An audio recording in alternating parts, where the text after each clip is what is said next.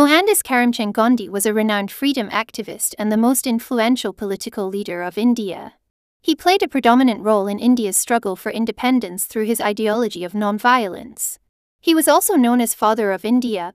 Bapu and Mahatma means great soul. He also worked for India's poor people and depressed classes. Martin Luther and Nelson Mandela were also influenced by his ideology of truth and nonviolence.